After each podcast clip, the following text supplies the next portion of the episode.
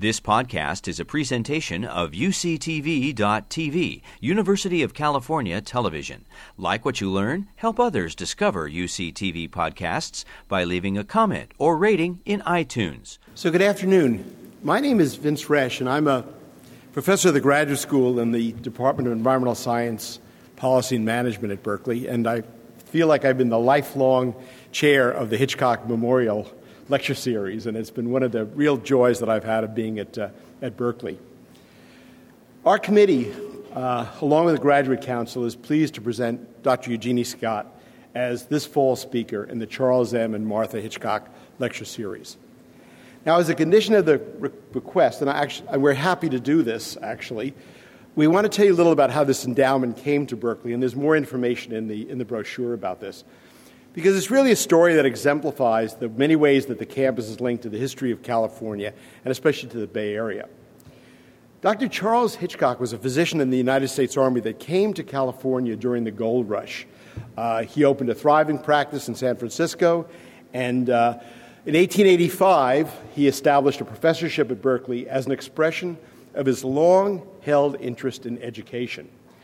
Uh, his daughter was uh, Lillie Hitchcock Coit, who was one of the uh, fascinating characters, and many of you have probably been to Coit Tower to see the beautiful murals that her family was involved in, uh, and a very, very colorful personality. She expanded her father's original gift and uh, made it possible for us to present this series of, of lectures. So, uh, over 100 years later, 130 years later, the Hitchcock Fund has been one of the most cherished endowments on the Berkeley campus, recognizing the highest distinction of scholarly thought, achievement, and accomplishment. Thank you to the Lillie and Charles Hitchcock, and now let me open with a few words about Dr. Eugenie Scott. Dr. Scott is a renowned anthropologist and science educator.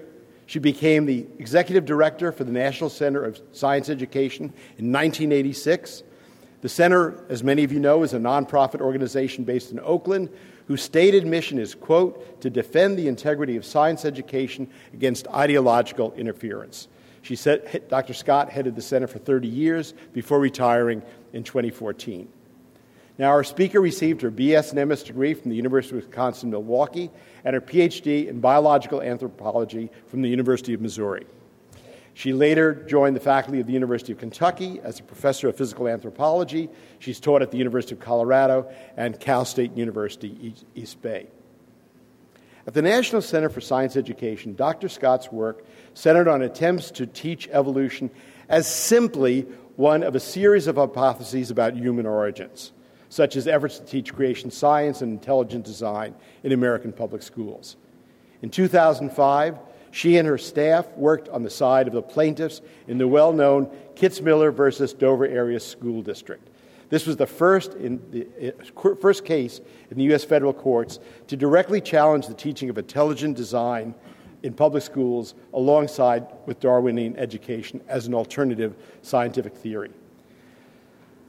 The U.S. District Court for Middle District of Pennsylvania ruled in favor of the plaintiffs that intelligent design was indeed a form of creationism, and therefore its teaching violated the Establishment Clause of the First Amendment of the U.S. Constitution.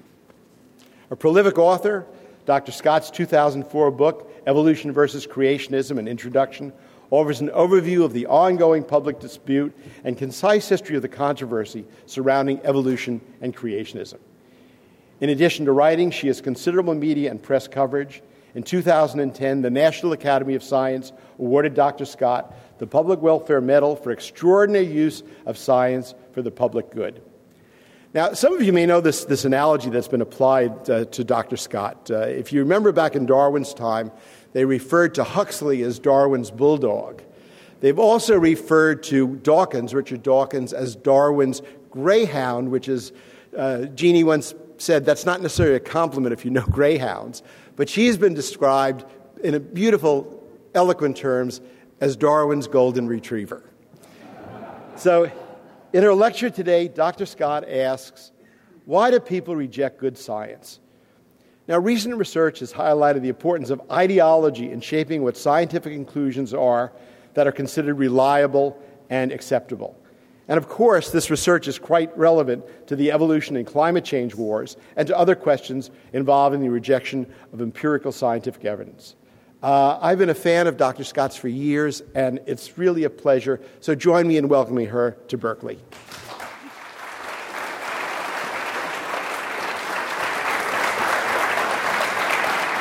Thank you so much. Thank you, Vince. Thank you very much. You know, actually, actually, greyhounds are pretty cool dogs when you come right down to it. It's golden retrievers that are I mean, they're really nice dogs and everything, but they're kind of dumb. But they just want to get along with everybody. So, you know, we'll, we'll see if we'll see if you pick up on any of that in this talk. But as thank you very much, Vincent. As Dr. Resh said, I've spent most of my professional life at at the National Center for Science Education.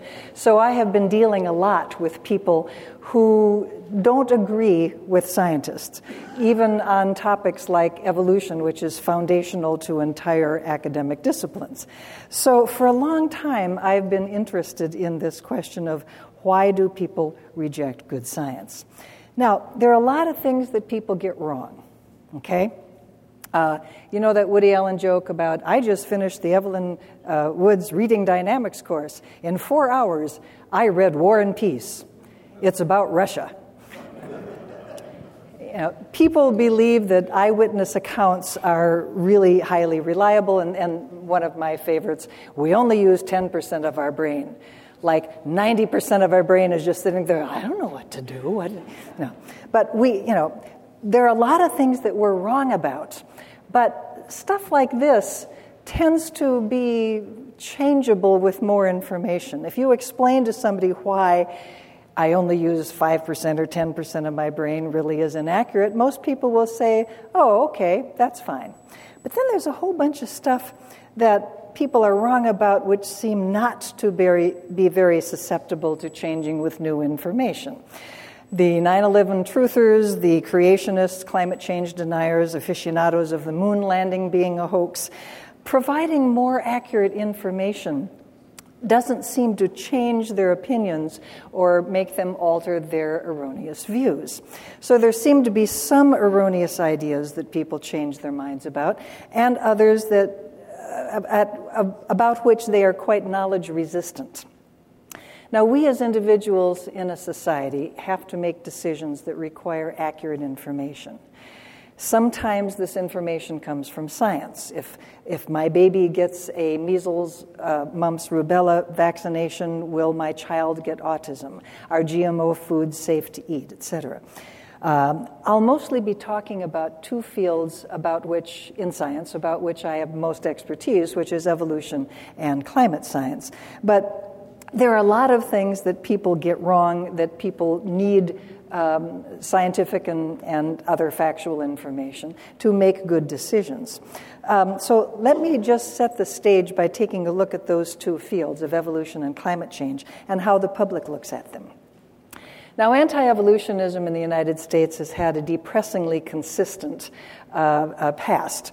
The top line is Gallup's question about human beings uh, were created in their present form about 10,000 years ago. Uh, traditionally, about 40, mid to high 40% of Americans have answered yes to that question. Uh, in the last couple of years, interestingly enough, it's been declining, and in 2017 it was below 40% for the first time. The middle line is Gallup's question that humans evolved, but God guided this process a point of view in religious circles known as theistic evolution. Uh, and this question is usually answered by about mid 30%, uh, 35, 37% of Americans.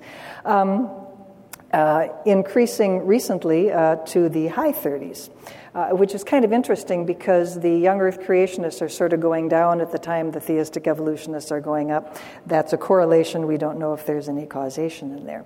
The bottom line is Gallup's question about humans evolved, but sorry, humans evolved, but God was not evolved involved in this issue. Now, This question has been answered by Americans in roughly the low teens, uh, even 8, 9, uh, 12, 13 percent. It's been on a rise during the last decade, and interestingly enough, in 2017 it was the highest that it's ever been recorded 19 percent. In any regard, whatever the percentages are, uh, Americans have a much lower incidence of acceptance of evolution than people in literally any other developed country in the world. Climate change is a little better. In a 2017 study published by the Yale Program on Climate Change Communication showed, this is the black line there, over half of registered voters accept that global warming is caused mostly by human activities.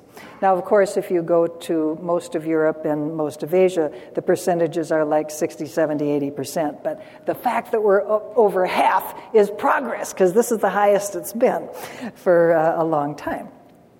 The blue lines show that Democrats, both liberal Democrats and moderate conservative ones, had a higher acceptance rate than Republicans, and the uh, red lines show that Republicans um, in general are less uh, favorable to accepting anthropogenic uh, climate change. When we compare attitudes of the public to scientists, we find quite a large gap in several science issues. I want to use as a, my starting example the top line of this chart is it safe to eat genetically modified foods? 88% of scientists say yes, 37% of the general public. That's a 51 point gap between the uh, acceptance of this principle from scientists versus that of the general population. There are 37 and 33 percent point gaps between scientists and the public on climate change and human evolution, respectively. So, how come? Well, maybe knowledge resistors are just stupid. Uh, maybe the 9 11 truthers and creationists and those who reject anthropogenic climate change are just dumb. Um, I suspect this is highly unlikely. Uh, nobody's out there giving IQ tests to uh, 9 11 truthers or anybody else. But uh, from what we've seen and uh, talking to these people, I would, my hypothesis would be, and I think it could be corroborated, that there's the same range of normal uh, intelligence um, amongst uh, deniers of these scientific views as well as anybody else. I don't think stupidity is really the answer. Maybe they hate science. Oh, well, this is something that we can actually look at. So, how many of you think Americans are anti science? Uh, and I won't call on you, so it's safe to raise your hand. It's okay. So uh, there, see, a lot of you raised your hand. Oh, she's not going to call on me. It's okay. So quite a few of you did raise your hand. Well, let's take a look and see what the data say. Well, if Americans are anti science, they're keeping it a secret because pretty much every survey for the last 30 years that I've seen, and believe me, I obsess about things like this, shows that Americans are very positive about science. In this recent Pew Research Center data, the, a majority of Americans believe science has a mostly positive effect on society 67%. That's a really large number. Only 4% of our fellow citizens feel that science has a mostly negative effect. And there's other indicators as well. A somewhat earlier Pew study showed that Americans find science beneficial. 79% think science has made life easier, and in terms of healthcare, food supply, and the environment, very high percentages of Americans also think that science has had a positive effect. If Americans were anti science, they would not be likely to trust scientists to be reliable sources of information on important issues. Uh, the health risks of the MMR virus, or, sorry, vaccine. We know the health risks of the MMR, uh, more viruses than one. Uh, the causes of climate change, the health risks and benefits of eating GMOs. Notice that Americans are more likely to go to scientists for information on these questions that they might have than to other uh, people who might have expertise in this uh, issue. You might notice where elected officials are, interestingly enough. In this 2014 Harris poll on occupations and prestige, scientists are right up there with doctors, firemen, and the military as high prestige occupations. And in what I think was a most interesting question, would you want your kid to think about a career in these fields. When people are asked this question, scientists again are right up there with doctors and engineers. Uh, by the way, politicians are really low on this list. And there's lots and lots of polls showing these similarly uh, positive responses to science. So, how many of you think that Americans are anti science? There are still some knowledge resistant people out here. this is what we're. All right. My hypothesis on this is that Americans really like science. I mean, we're very positive about science. All the survey research data shows it. Grandma got a new hip, she's bowling again. People, we really, really like science. But we just don't like that science. We just don't like this science. I think we pick and choose on the sciences that we don't like. Uh, but in general, science has got good press, which I think is very positive for those of us who are interested in science. Denying climate change or evolution is not the same as denying science. Maybe people who reject the scientific consensus on issues are just ignorant, noting, of course, that there's a difference between stupidity and ignorance. One is curable. Um, this would be very good to know because if the reason why people reject scientific views, which are well founded in science, is uh, because they don't know enough about it, if more information could change their mind, this would be a really good solution to this problem. If it's just ignorance, if we them, provide them with more information, they'll change their opinions. This is great. It is clear that this is the opinion of about 89% of the people who are on the internet. It's a joke. it's actually what, if you carry it says, Aren't you coming to bed? I can't. This is important. What? Someone is wrong on the internet. When I first started dealing with the creationism and evolution issue, I really thought that if I could only explain the science really, really clearly, come up with gripping examples, um, uh, communicate my excitement and enthusiasm for this science, that people would say, Yeah, okay, you can teach this stuff to my kid. Didn't work out that way. I learned fairly early in my career uh, at NCSE that you can't just shovel more science onto this topic and expect it to have to make any difference. Uh, people, someone is wrong on the internet, people will always come up with reasons why they can't accept your information.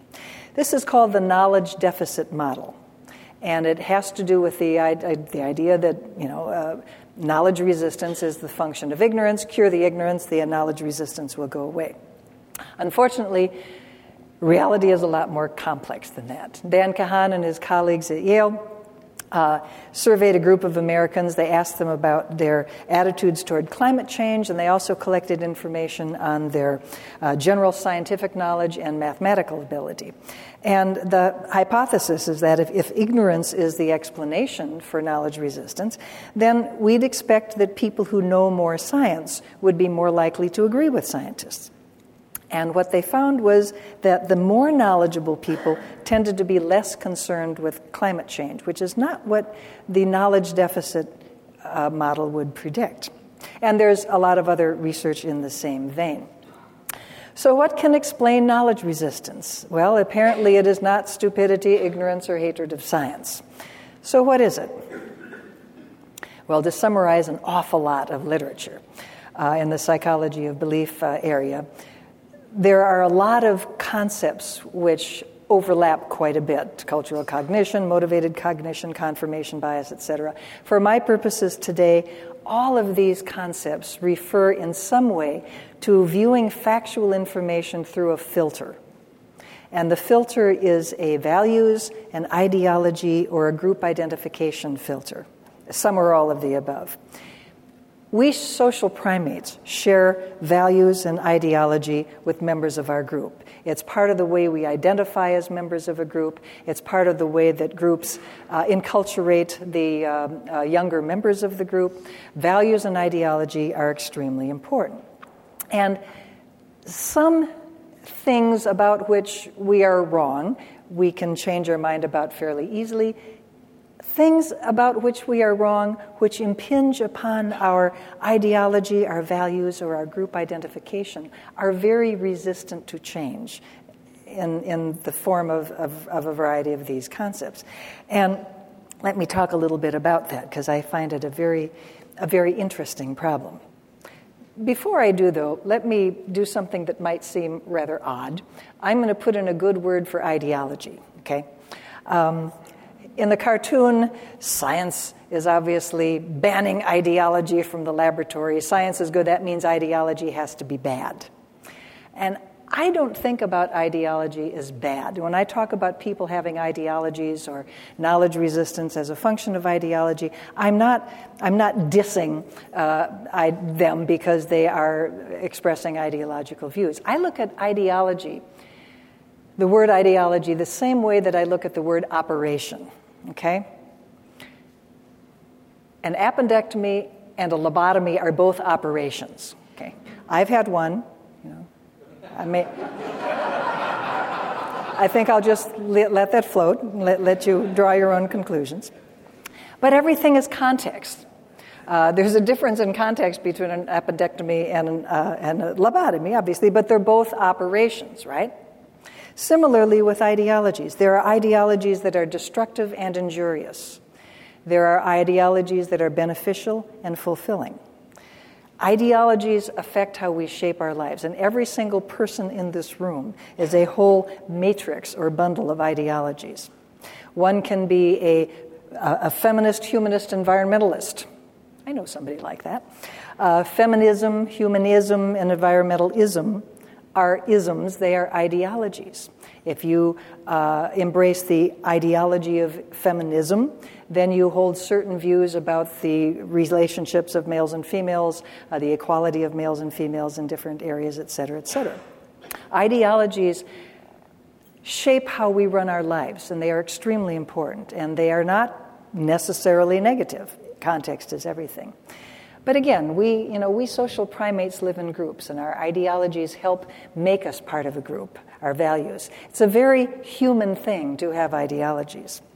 Now, where problems arise is where an ideological position uh, prevents us from looking dispassionately, if you will, at empirical evidence, facts, and logic. Uh, it's a very difficult thing for we human beings to do, to set aside our values and our ideology, to look carefully at evidence that may cause problems for those ideologies and values. It's a very human thing, it's a very difficult thing. Nobody does it all the time, and hardly anybody does it really well. So let's take a look at ideologies, values, and identifications and how they can affect knowledge resistance. Working with some ideas from the anthropologist Mary Douglas, Dan Kahan and his colleagues suggested that people can be placed along two axes depending on their values. There's an individualist communitarian axis and a cross cutting hierarchist egalitarian axis. Now, everybody has tendencies on one or the other, and you can go to the internet and you can find a quiz that'll put you in one of these quadrants. Um, and so, you know, everybody has some tendencies of these, but people would be placed differently. Republicans are more likely to be hierarchical and individualistic. Democrats are more likely to be egalitarian and communitarian. Libertarians are egalitarian individualists. And I didn't know that their symbol was a porcupine either. Um, we, we really don't have a political position that occupies that, that northeast quadrant there. But in my opinion, evangelical Christians are hierarchical communitarians, which obviously is not parallel to the political groups that I'm using as my other examples. Now, these axes are associated with differing opinions about social issues. Hierarchical individualists don't worry very much about climate change, nanotechnology, or guns. They're green in this uh, diagram, but they are very concerned about gun control. That's a red item for them. Egalitarian communitarians worry a lot about climate change, nanotech, and guns, but they're rather positive about gun control. And differences occur between the other two diagonals as well.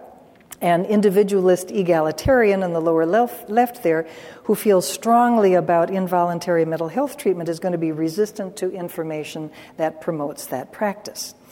Such information is going to threaten you if you have libertarian values or potentially cause a rift with other libertarians, with your tribe. So, a lot of information is going to be ignored or discounted if a position placed on any of these uh, uh, red issues, shall we say, uh, is presented. Kahan and colleagues surveyed people about how much risk they associate with global warming, which is the green line on this diagram, how much risk they associate with gun ownership, which is the red line, marijuana legalization, the blue line, and vaccination, which is the black line. And they found very strong correlations with political affiliation. Liberals were very concerned about global warming and gun ownership, the green and the red lines. They're high on that chart. They weren't really fussy at all about marijuana legalization, and uh, conservative, strong Republicans were precisely the opposite. Interestingly enough, childhood vaccinations didn't show any kind of political division. I think this is partly because, uh, contrary to a lot of the uh, panic that we sometimes feel about the anti vaccination movement, it's actually a very tiny percentage of Americans who don't vaccinate their kids. Americans vaccinate their kids at the rate of like 94, 95, 96%. It's a very high percentage. So maybe there just wasn't enough variance in the data to really show up in terms of, of political orientation. So, given that people hold values related to an issue, can you change opinions with more information? How does, how does the knowledge deficit argument stand up? Well, the literature on this topic is, provides some rather contradictory conclusions. Uh, and by the way, don't think Dan Kahan is the only one doing any research on this topic because he's not. It's just that his examples are usually pretty good, and I like his, his uh, graphics. So for a public lecture, I, I, tend to lean more on his examples. But there are plenty of people in addition to Dan doing this work. Uh, but this study is really one of my favorites, and, and let me ex- share it with you.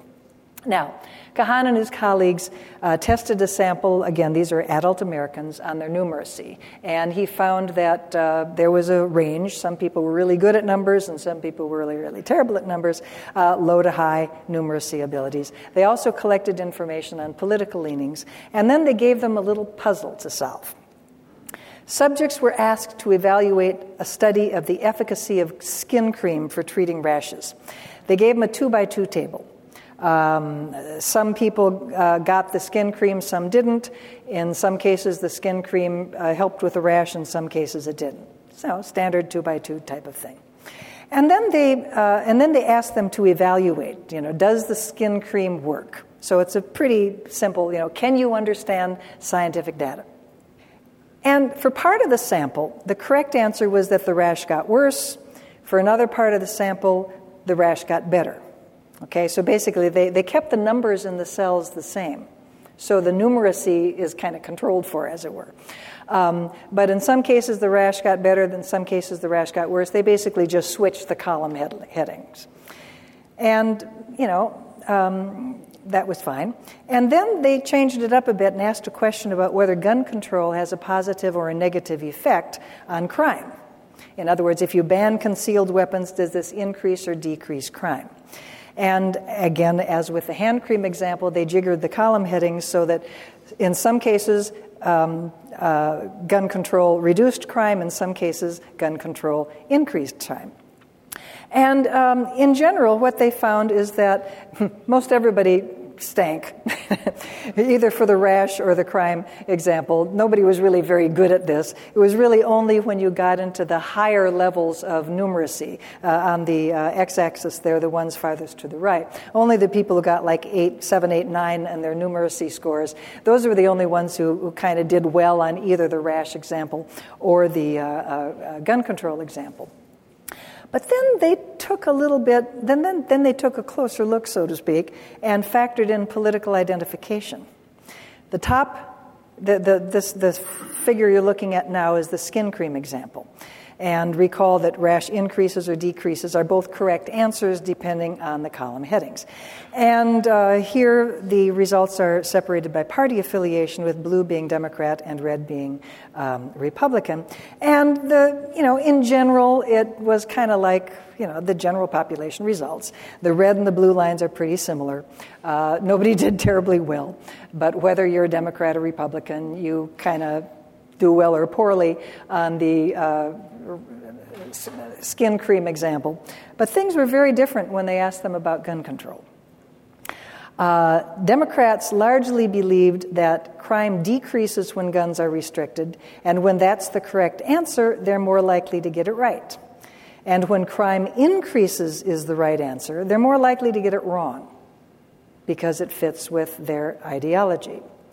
Similarly, Republicans are more likely to get it correct that crime increases when you restrict guns, and less likely to get it correct when the right answer is crime decreases, which is ideologically less attractive. And notice that having greater numeracy doesn't make you more likely to get it right if the correct answer doesn't fit with your ideology. Another way of looking at the knowledge deficit model and ideology is to provide um, uh, incorrect information, uh, correct the incorrect information, and then see if people change their mind. And there have been a number of studies. This, Nyhan and Reifler's, is a very good example. The Nyhan and Reifler studies all show around about the same thing that when people with strong opinions are presented with articles that correct the misinformation, they don't always change their views. Sometimes they double down on their original position. This is called the backfire effect.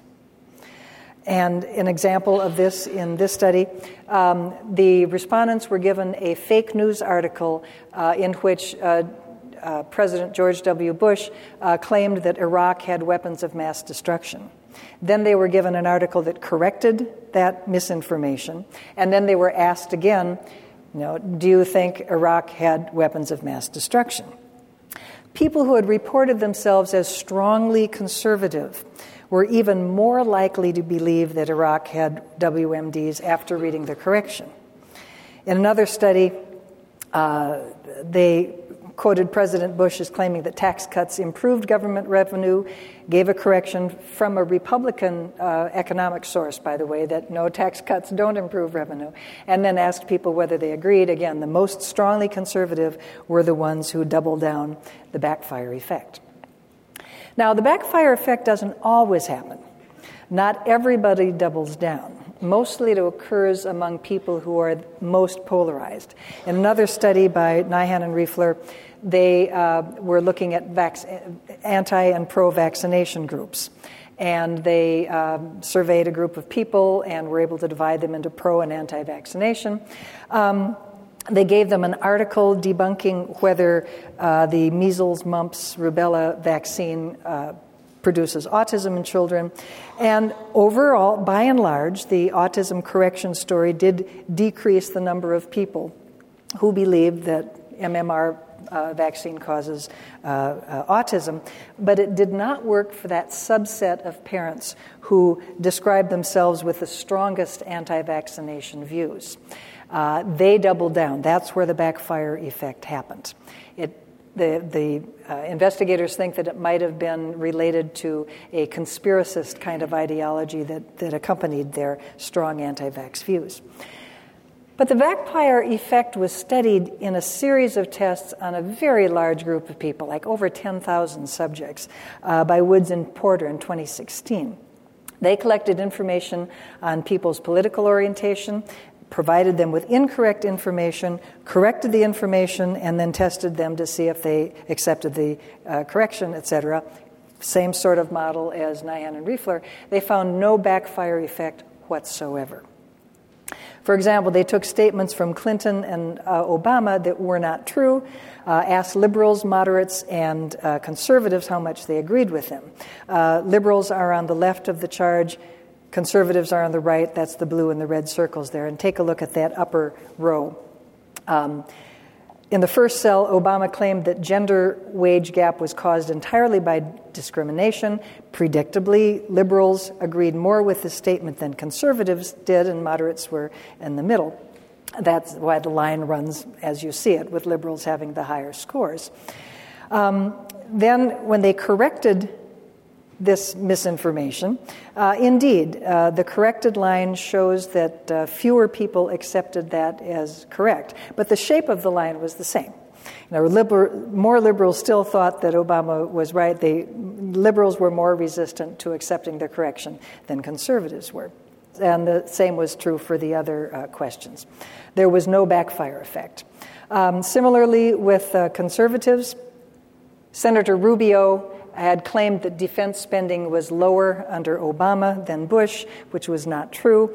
Uh, again, conservatives were more likely to believe that, so the slant of the line shows a higher proportion of conservatives accepting that statement. When they corrected the statement, in general, fewer people accepted it, whether liberal or conservative, and you notice that the line is lower, but the shape is still the same. So there's still something going on, but there's no real backfire effect. So the backfire effect is, um, is curious.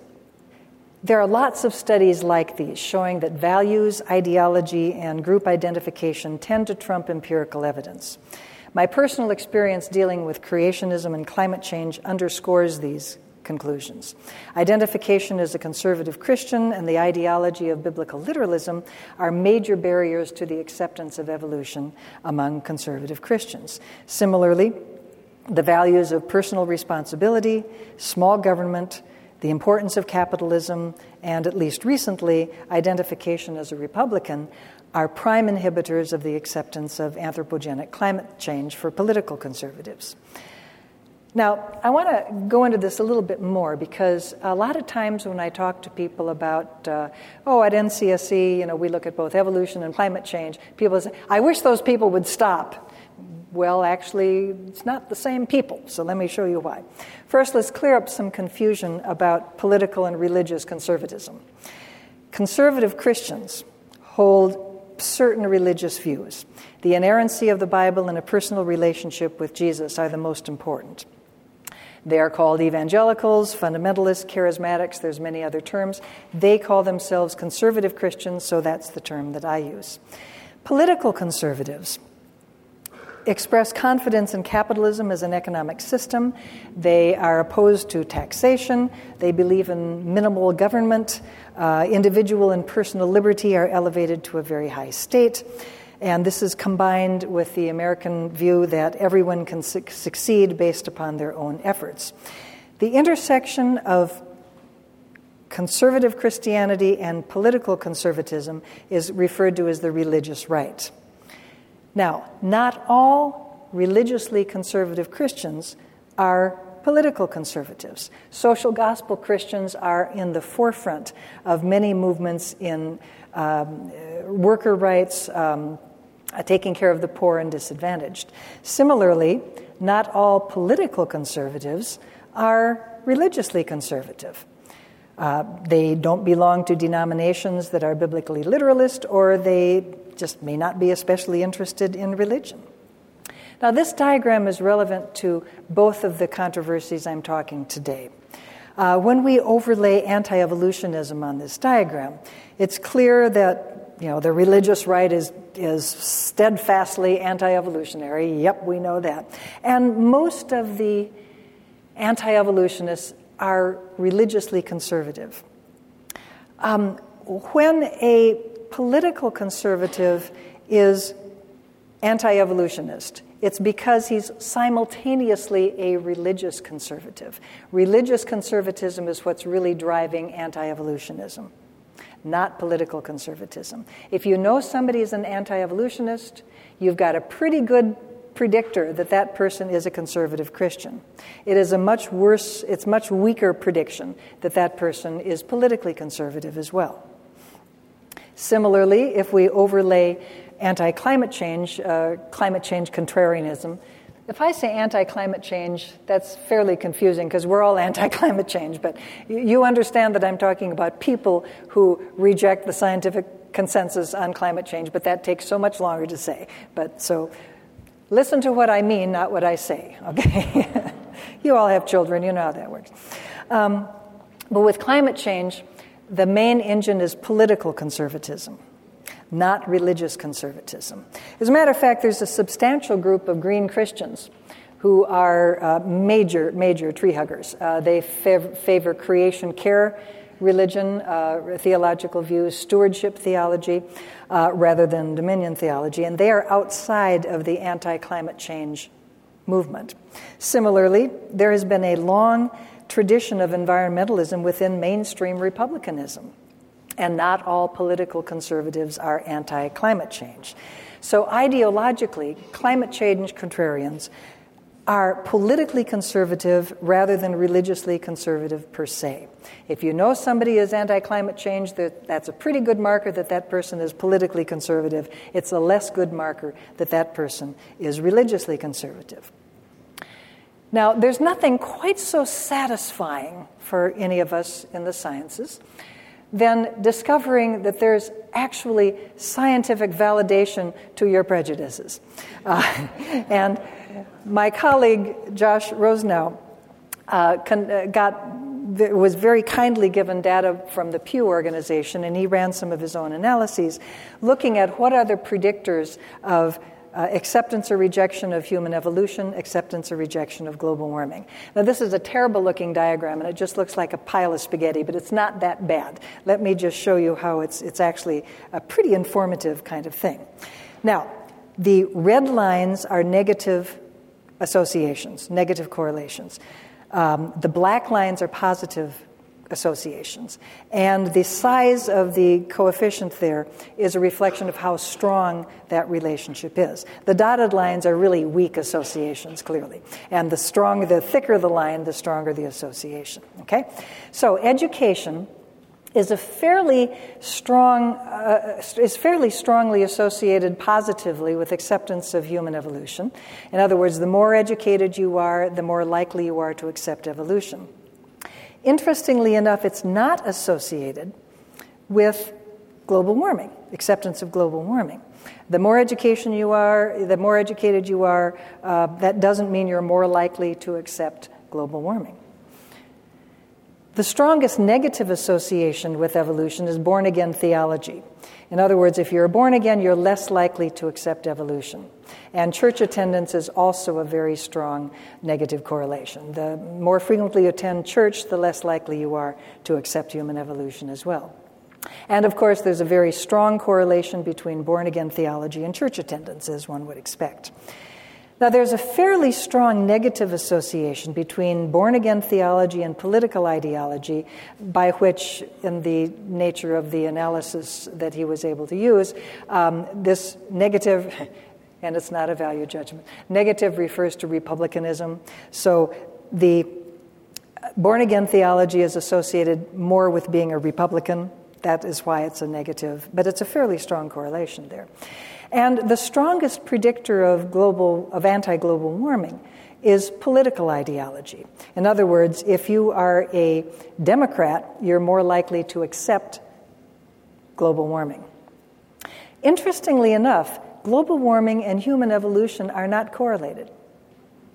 So, acceptance of evolution doesn't tell you very much about acceptance of global warming, and vice versa which is exactly what my impressions were. It's so nice to have it validated, like I said. So, politics is an important predictor of the rejection of global warming, but not necessarily of the rejection of evolution. Religion is a strong predictor of rejection of human evolution, but it's not a strong predictor of rejection of global warming. So, here we are again information alone, just correcting people's misunderstandings, just having more knowledge, is necessary but not sufficient to change minds. Values, ideology, and identification are important factors in determining whether someone changes their mind about a scientific issue or really any other issue. If changing one mind will cause a conflict with values, ideology, or identification, empirical factual evidence is going to have an uphill climb. In the case of, of evolution, of anti evolutionists, for a conservative Christian, they believe that the Bible is absolutely true from Genesis to Revelations and that you cannot pick and choose. So, if everything in Genesis is not absolutely literally true, how can they believe Revelations? How can they know that there will be a reunion with God at the end times, etc., that they'll be reunited with their uh, loved ones, etc.? There, you know, if evolution is true, all that goes out the window, which is what they believe. That is only one Christian position, obviously. But it's one that's felt very, very seriously. So clearly, if evolution is right, they're going to lose big. So you can see that there's a very strong motivation for evolution not to be correct, no matter how much you shovel science on top of it. No matter how cogent your explanation of the Cambrian explosion, if they're going to use salvation, they're not likely to believe you, right? And it's the same thing a, with different examples with global warming. But lest I'm, this really very cheerful person who talks about all these depressing things all the time. But I, I don't want to leave you depressed. Uh, there, uh, people do change their minds, even when issues relate to these very important issues of values, ideology, and group identification. Bob Inglis, former South Carolina Republican congressional representative to Congress, was very dismissive of climate change. Like other Republicans, he thought an inconvenient truth was just garbage and it was nothing but a Democratic plot to seize more central government power. This was uh, clearly just liberal nonsense. In the movie Merchants of Doubt, which I encourage anybody to see if they haven't seen it already, or read the book and see the movie, he relates how he accompanied a group of scientists and other politicians to Antarctica, where he uh, was blown away by the ice core evidence, by looking at the melting glaciers, the before and after photographs, and so forth. Uh, it was just a stunning experience for him to actually see the evidence of climate change. He also reported in interviews that his family also pushed him to accept climate change. Quote, my oldest was voting for the first time when I ran again in 2004, and he said, Dad, I'll vote for you, but you're going to have to clean up your act on the environment. and so I had this new constituency my son, my four daughters, my wife, all feeling the same way. By the way, unfortunately, uh, uh, Bob Inglis was primaried in 2012 and lost his seat, but there you go. Michael Shermer, president of the Skeptic Society, editor of the Skeptic magazine, also claims a turnaround in his opinion about climate change. In a column he wrote for Scientific American, he writes that he rejected global warming because basically he's got a burr under his saddle about environmentalism. He, he's never liked environmentalists, so there's just another bunch of crazy environmentalists, so he was rejecting that. He writes in another essay in 2008 Later that month, I attended a TED conference where former Vice President Al Gore delivered the single finest summation of the evidence for global warming I'd ever heard, based on an inconvenient truth. Because we are primates with such visually dominant sensory systems, we need to see the evidence to believe it. And the striking visuals of countless graphs and charts, and especially the before and after photographs showing the disappearance of glaciers around the world, shocked me viscerally and knocked me out of my skepticism. Richard Cizik is the former vice president of governmental affairs for the National Association of Evangelicals. He's described himself, he's a pro Bush conservative, by his own words. In an interview in 2005, he said, quote, I had a conversion experience on the climate issue not unlike my conversion to Christ. I was at a conference in Oxford where Sir John Houghton, an evangelical scientist, was presenting evidence of shrinking ice caps, temperatures tracked for millennia through ice core data, increasing hurricane intensity, drought patterns, and so on. I realized all at once, with sudden awe, that climate change is a phenomenon of truly biblical proportions. All three of these individuals changed his mind, saying that the facts, Empirical evidence and science made them finally accept climate change. Yet, if you remember the stories of how this change came about, each of them experienced some emotional concomitant of this change in view.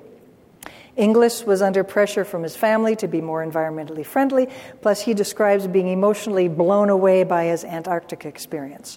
Shermer talks about being viscerally shocked by a presentation on climate change. And I suspect he also had a tribal conflict because his science tribe was pulling him one direction, his libertarian tribe was pulling him in another direction, and he felt this conflict as well. That's my own hypothesis. Cizik talks about the awe he felt in realizing the seriousness of global warming and the consequences of which appealed to his theological and ideological values.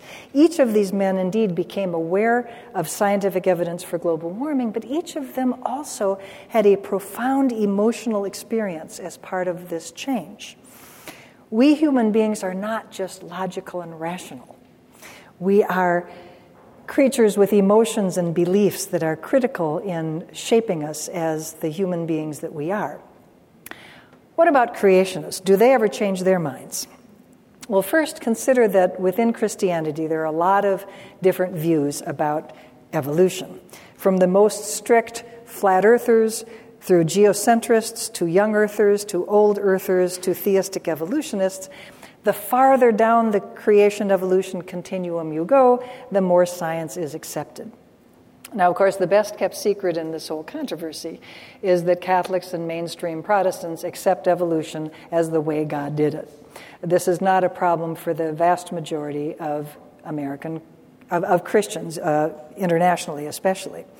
Now, very few Christians are flat earthers or geocentrists, so the bulk of the anti evolution movement comes from young earth creationists and old earth creationists. It is among these conservative Christians that you find the problems.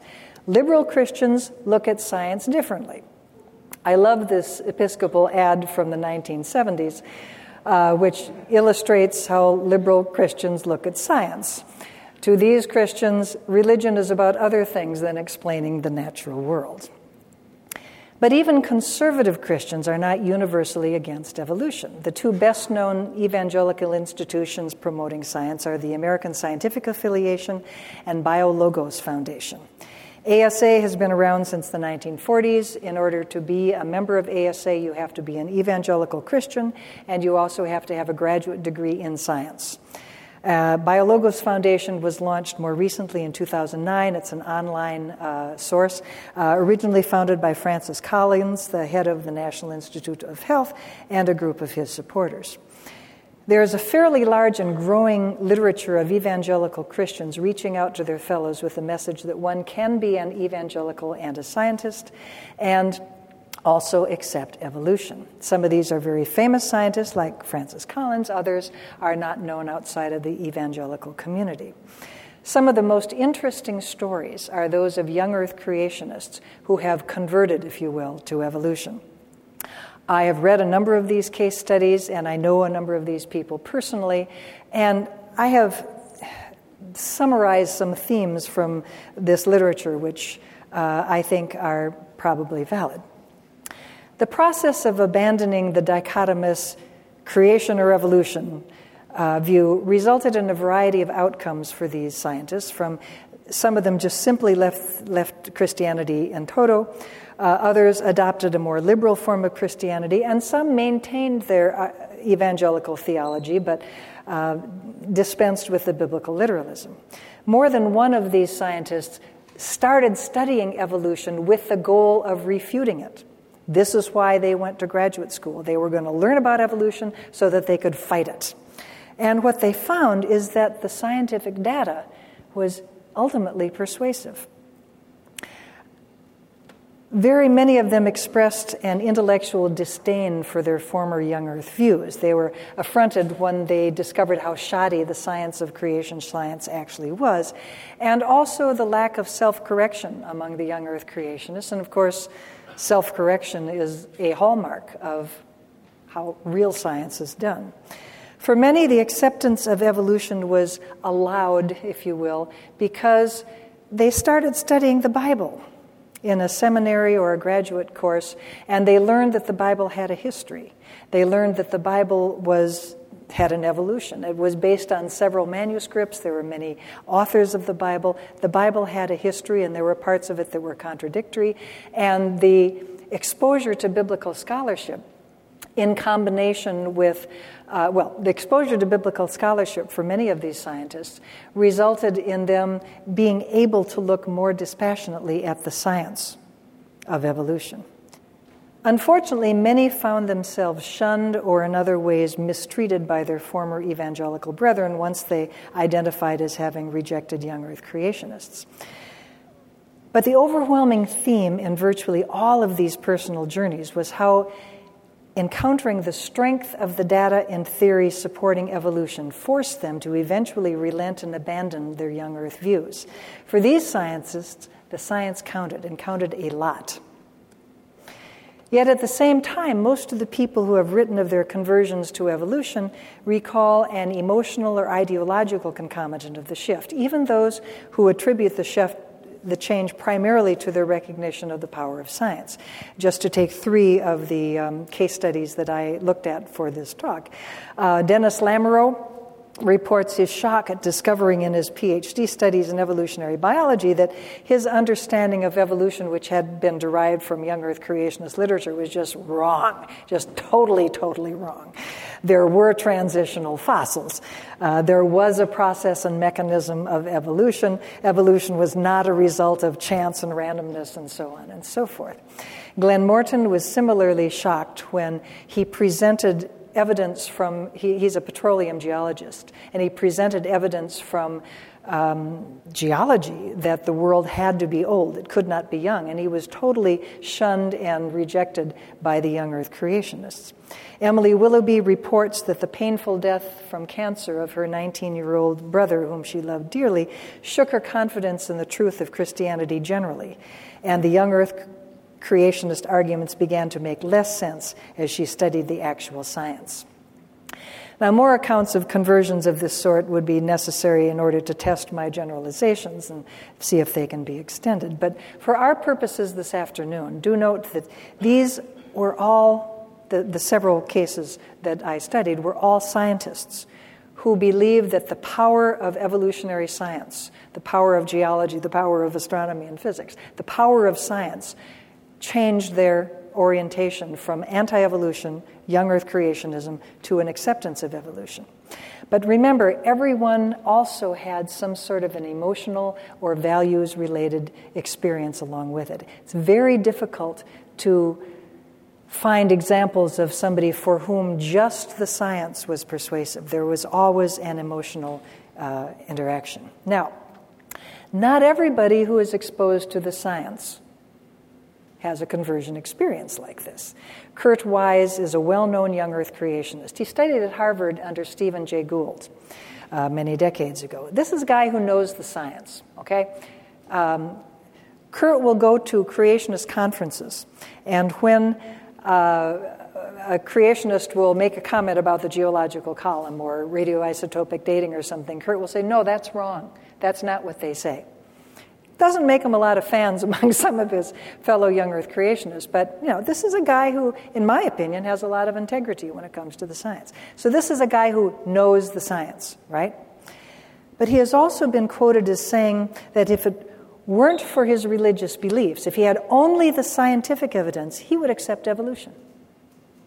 So clearly, and I, and I, don't bring up Kurt Wise because I want to be depressing, but to remind us that knowledge resistance is a complicated subject with much variation in its manifestations from individual to individual and even among trained scientists who are potentially the most inclined to respond to scientific data. So, what do we do about this? Well, the communications research people have suggested that changing minds require effective messages. And of course, what is effective in one context will be different than what's effective in another. I was doing a radio show up in Canada a couple of years ago, and the little community where we were broadcasting from had had an anti vaccination outbreak, and everybody was, oh my God, people aren't vaccinating their kids. So uh, the the uh, interviewer was was asking me about the anti-vaccination movement, and you know, we were talking in general about the importance of you know science and the vaccinations work and all of this.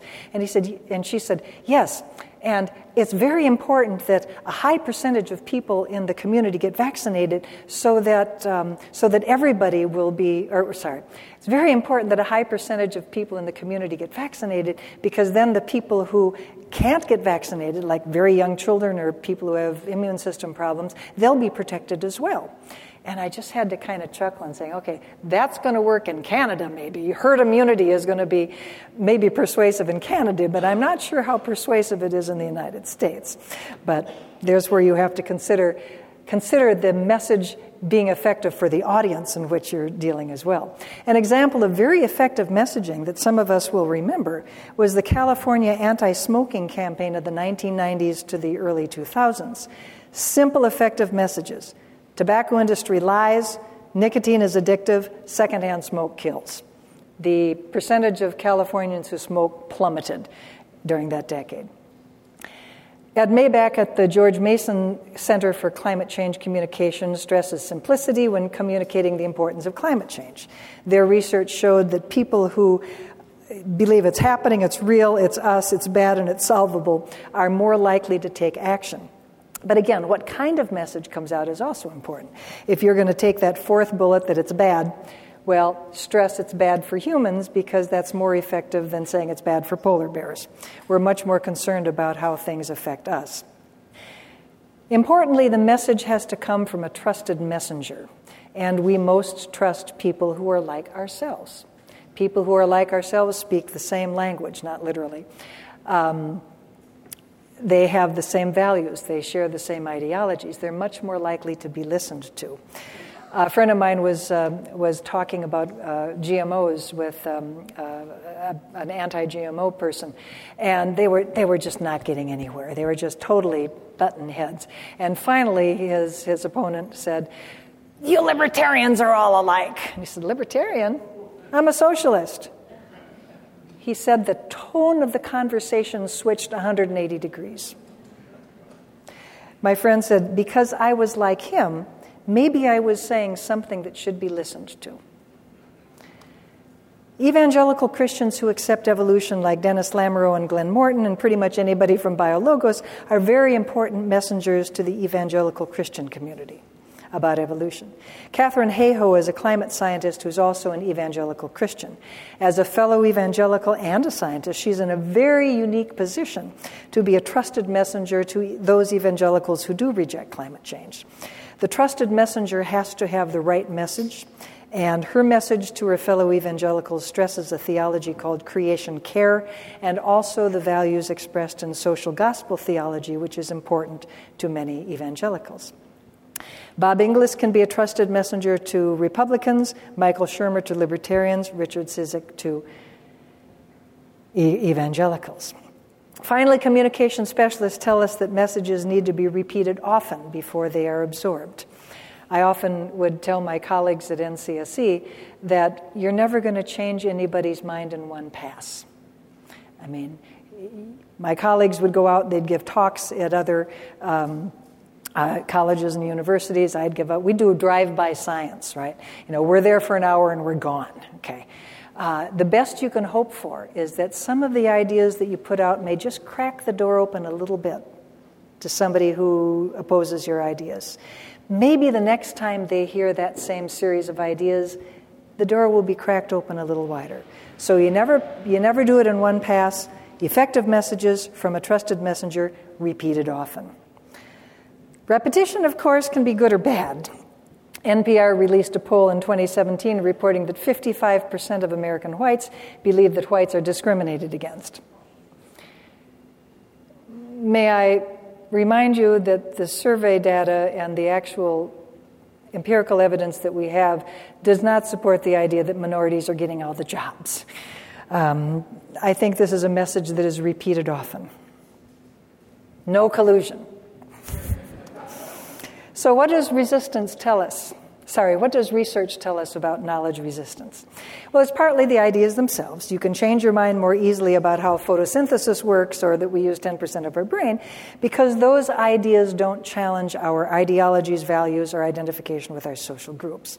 We know people are reluctant to change their minds for many reasons, and it's not stupidity, ignorance, or anti uh, or rejection of science.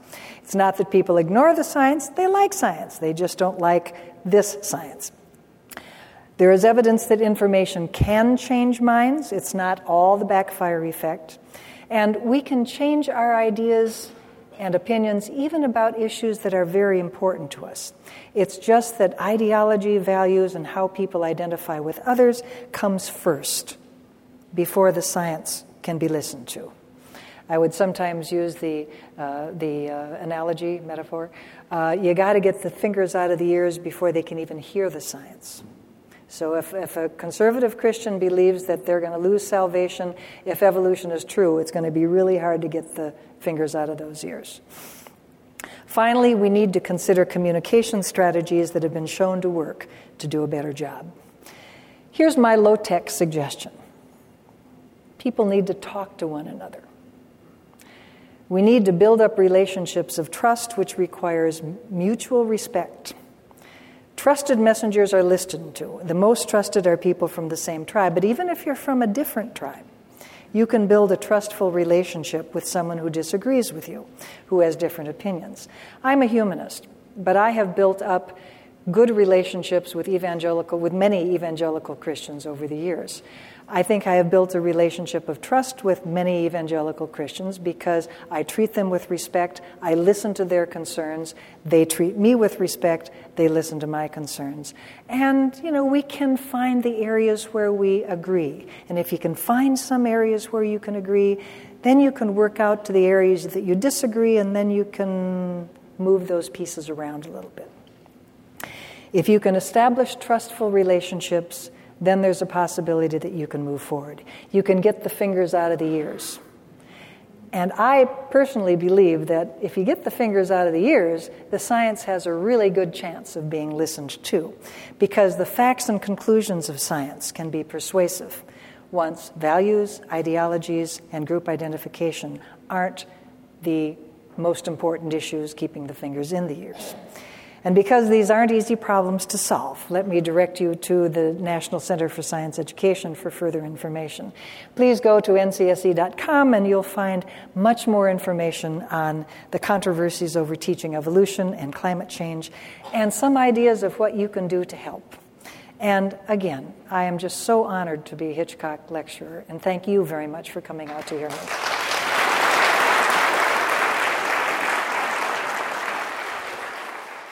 It strikes me that the part part of the problem with that forty percent may be that they they think there's no basis for morality without religion.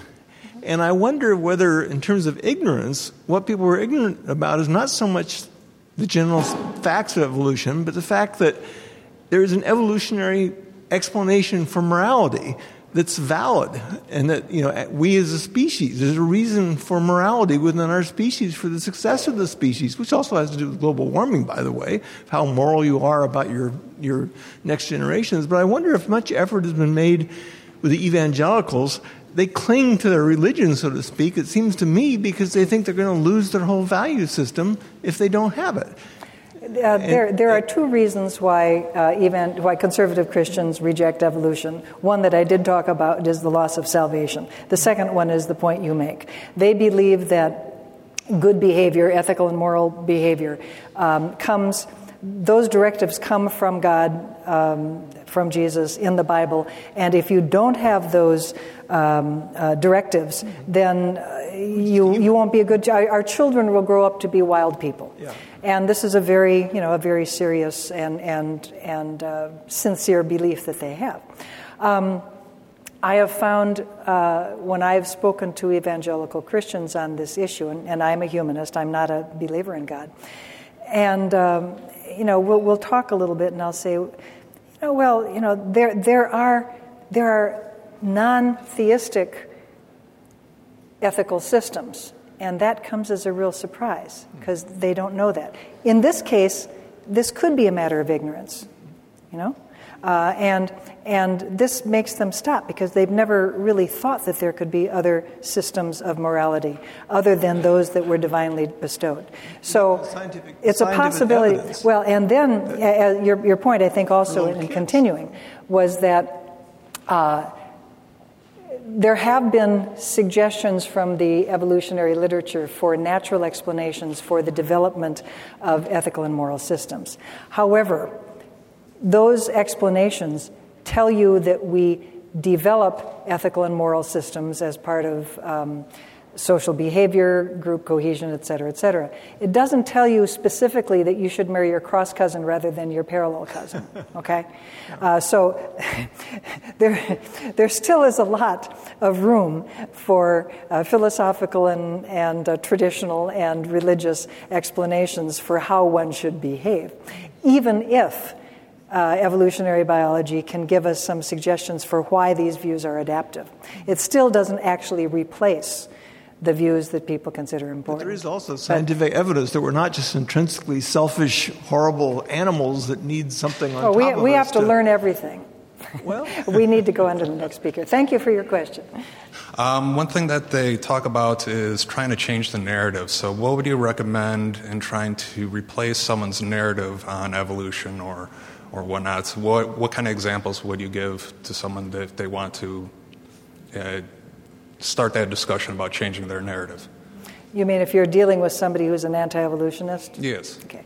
Well, my recommendation to, you know, like I say, talk to each other, um, but mostly listen. Um, my first recommendation is if you are uh, dealing with somebody whose views on a scientific issue like evolution or climate or whatever are very different from yours, and we assume that your view is actually supported by science, although you may have crazy views, but nonetheless, we'll assume that you, your views count. Um, what you need to do is find what that person's views are and not assume that you understand what they are. And then probe, uh, question, listen further. Why does this person hold the beliefs that they do? It may be ignorance, in which case, you know, you might direct them to a trusted source that would give them that information. Uh, I send a lot of people to the uh, American Scientific Affiliation website because these are evangelical Christians who will tell you why radiometric dating is actually valid. Okay, and if I tell them radiometric da- dating is valid, they're not going to believe it nearly as much as if a trusted messenger delivers that same thing.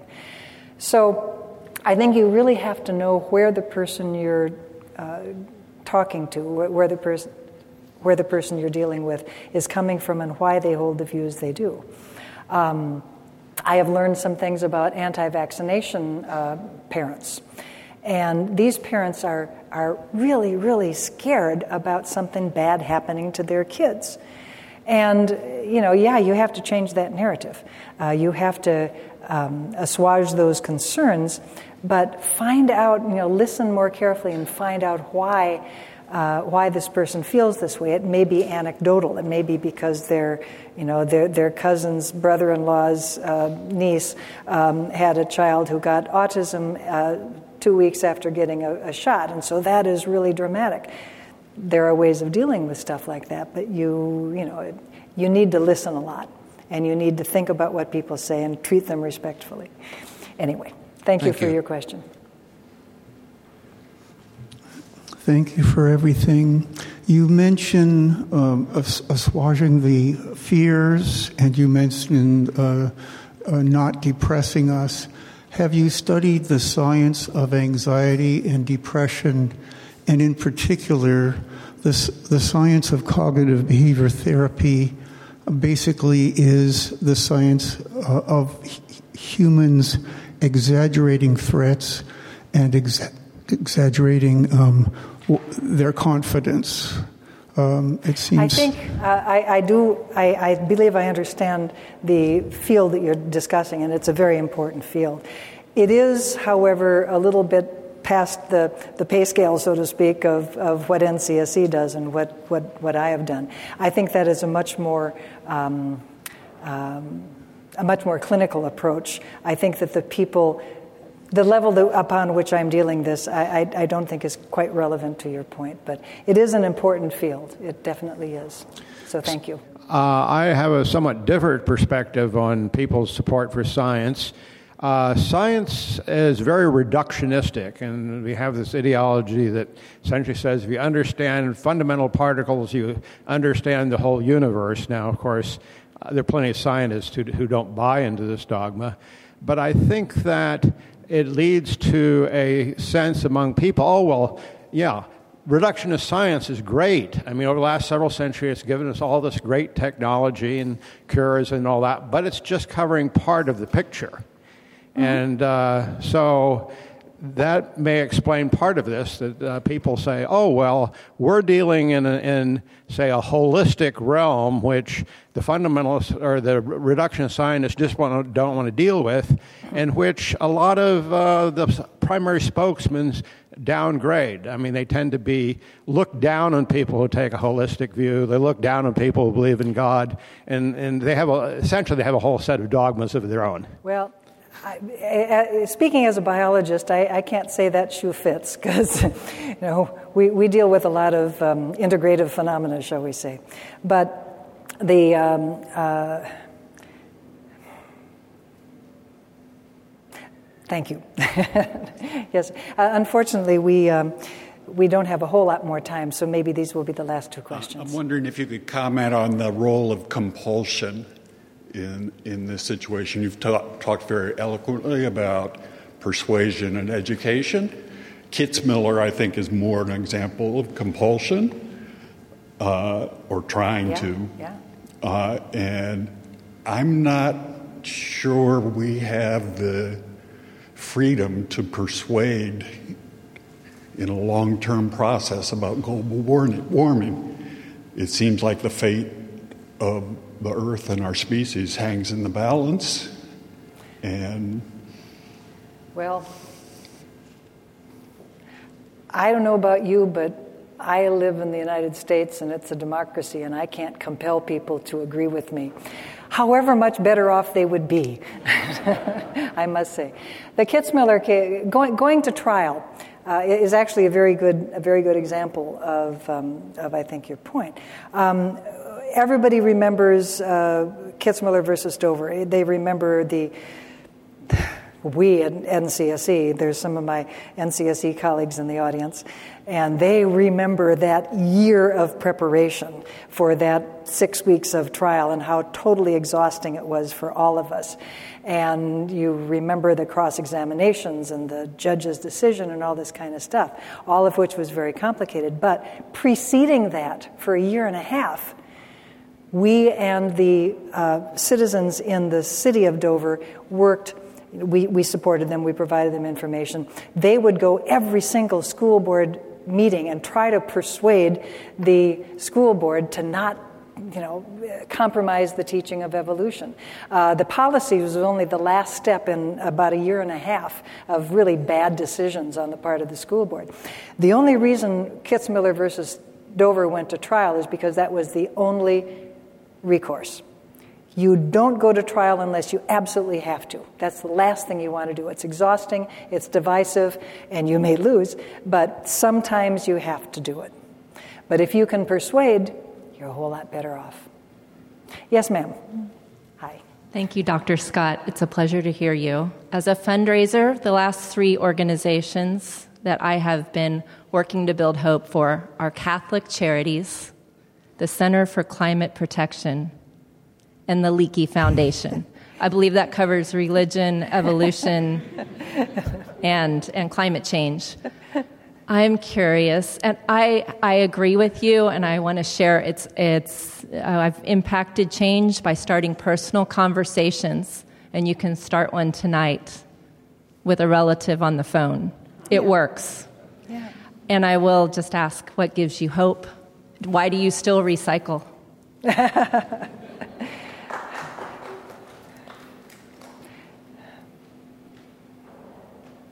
well, it's, it's very, I mean, the, the question, there are two questions that I got asked when I was director of NCSE.